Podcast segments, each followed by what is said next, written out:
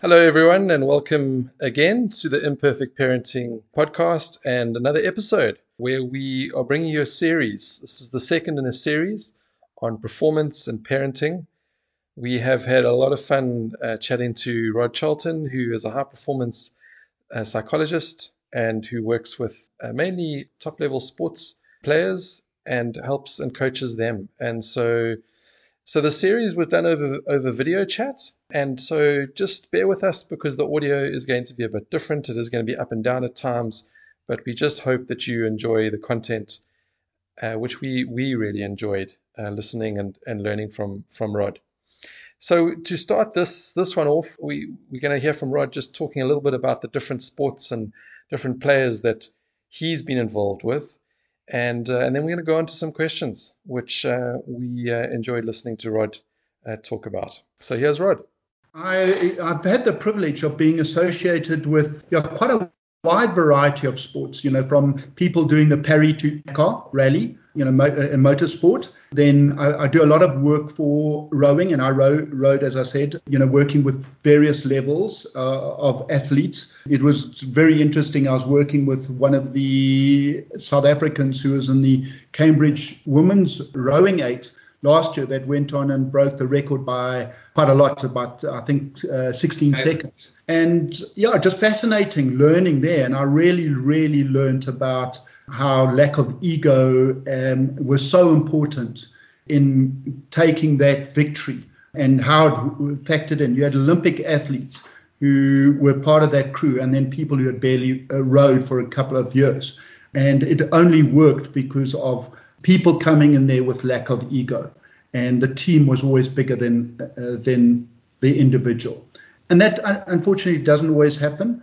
I've worked with some golfers, hockey, uh, hockey world. Even though I've coached at a fairly rugby at a fairly high level, haven't done much uh, coaching uh, or sports psychology within the rugby uh, field for various reasons. And then now I'm involved with someone who is in long distance target shooting and going for the world champs. And that is, yeah, I'm learning a lot and it's fascinating. A lot of these principles are universal, but uh, we're having to adapt and learn new things. So I'm learning all the time. Awesome, Rod. Um, thank you for that. And and then your your website is positivepsych.co.za. Is that right? Yes, that is. Okay, awesome. So people can find you there if they if they want to want to know a little bit more about you. Then, Rod, as you know, we have a ton of questions we want to ask you, and Rob uh, Pluk has kindly allowed me to ask the first question. So my question was around schools that that that buy players, you know, in to, to kind of be the best, parental pressure to win, and what your thoughts on those things are. Yeah, so I'd go back and saying I think that if we're getting to that level in the uh, schooling system, which we are, and it's not only here in South Africa, it's for me, it's yeah, it's a complex question actually. As as I'm sitting about to answer that, my first initial reaction was, I'm. It makes me sad. It makes me sad when I realize that, uh, because I think that we're uh, uh missing so much when we start down that road because it, it talks to a mindset that says winning or being good or excellent is all about talent. And, and uh, uh, um, we can spot talent at a very early age where that's simply not supported by the scientific evidence. It's excellence is so much more complicated than talent. And in fact, what I would say, both my experience and my uh, current understanding of excellence is that talent is a component and it's not the most important component. And if we start coaching for talent and selecting for talent, we doing that child a disservice, we're doing the team, we're doing society a huge disservice because children change over time. Adults change. We're always changing. You know, uh, maturity comes in, and people are fundamentally very different by the time they emerge from this chaotic, crazy cloud of puberty, they come out very, very different creatures. And what are we wanting to do is actually start to equip them with a attitude, a way of being, a way of interacting around sport that is going to be much more helpful in the long term. And that if they have talent, that attitude will give them the supporting blocks, the foundation, the scaffolding on which to try and take it and see how far they can go. So th- that's one aspect. And as always, there's some complexity around the situation because I'm thinking of the Siya Kolisi story in South Africa, where you do, and I think this has happened with some of the footballers along the way.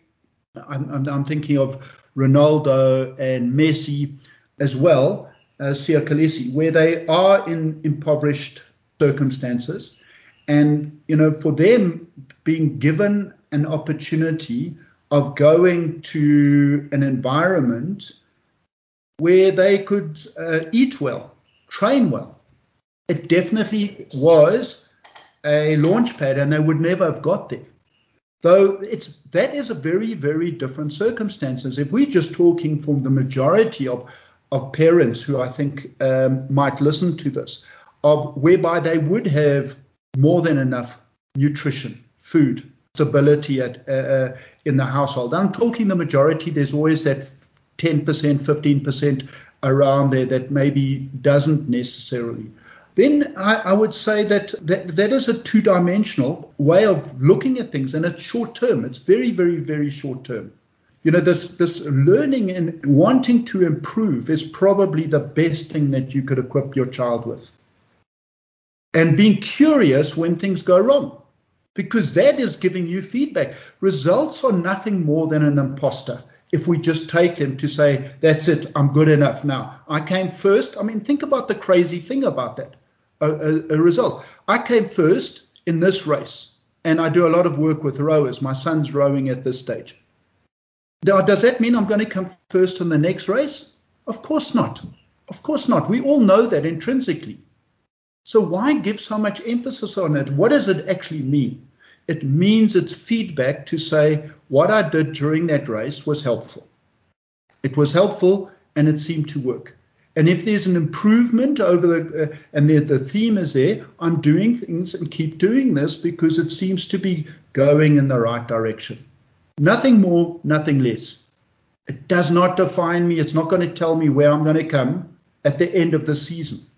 And if I come third or, you know, last, okay, that's just saying, and I'm, but I'm used to coming first or maybe second or third and I come last. That's feedback to say, well, something uh, is not working.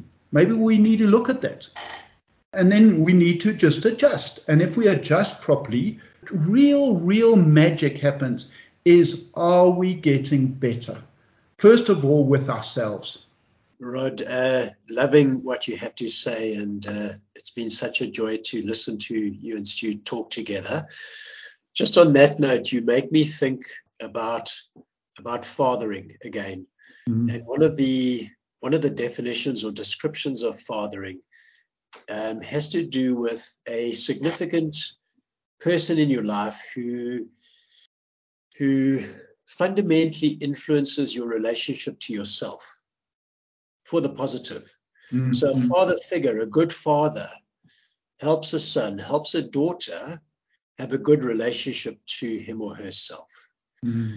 And I like that for so many reasons, but particularly in the light of what you're saying now, is that maybe one of the keys for us as dads for the keys for us as parents is helping our kids have a wholesome enough, healthy enough relationship to themselves that they can go into the spaces that you're wanting them to go into, that they're able to think and not collapse, just, you know, just become dissolve, mm-hmm. uh, become a mess in the space of failure. Mm-hmm.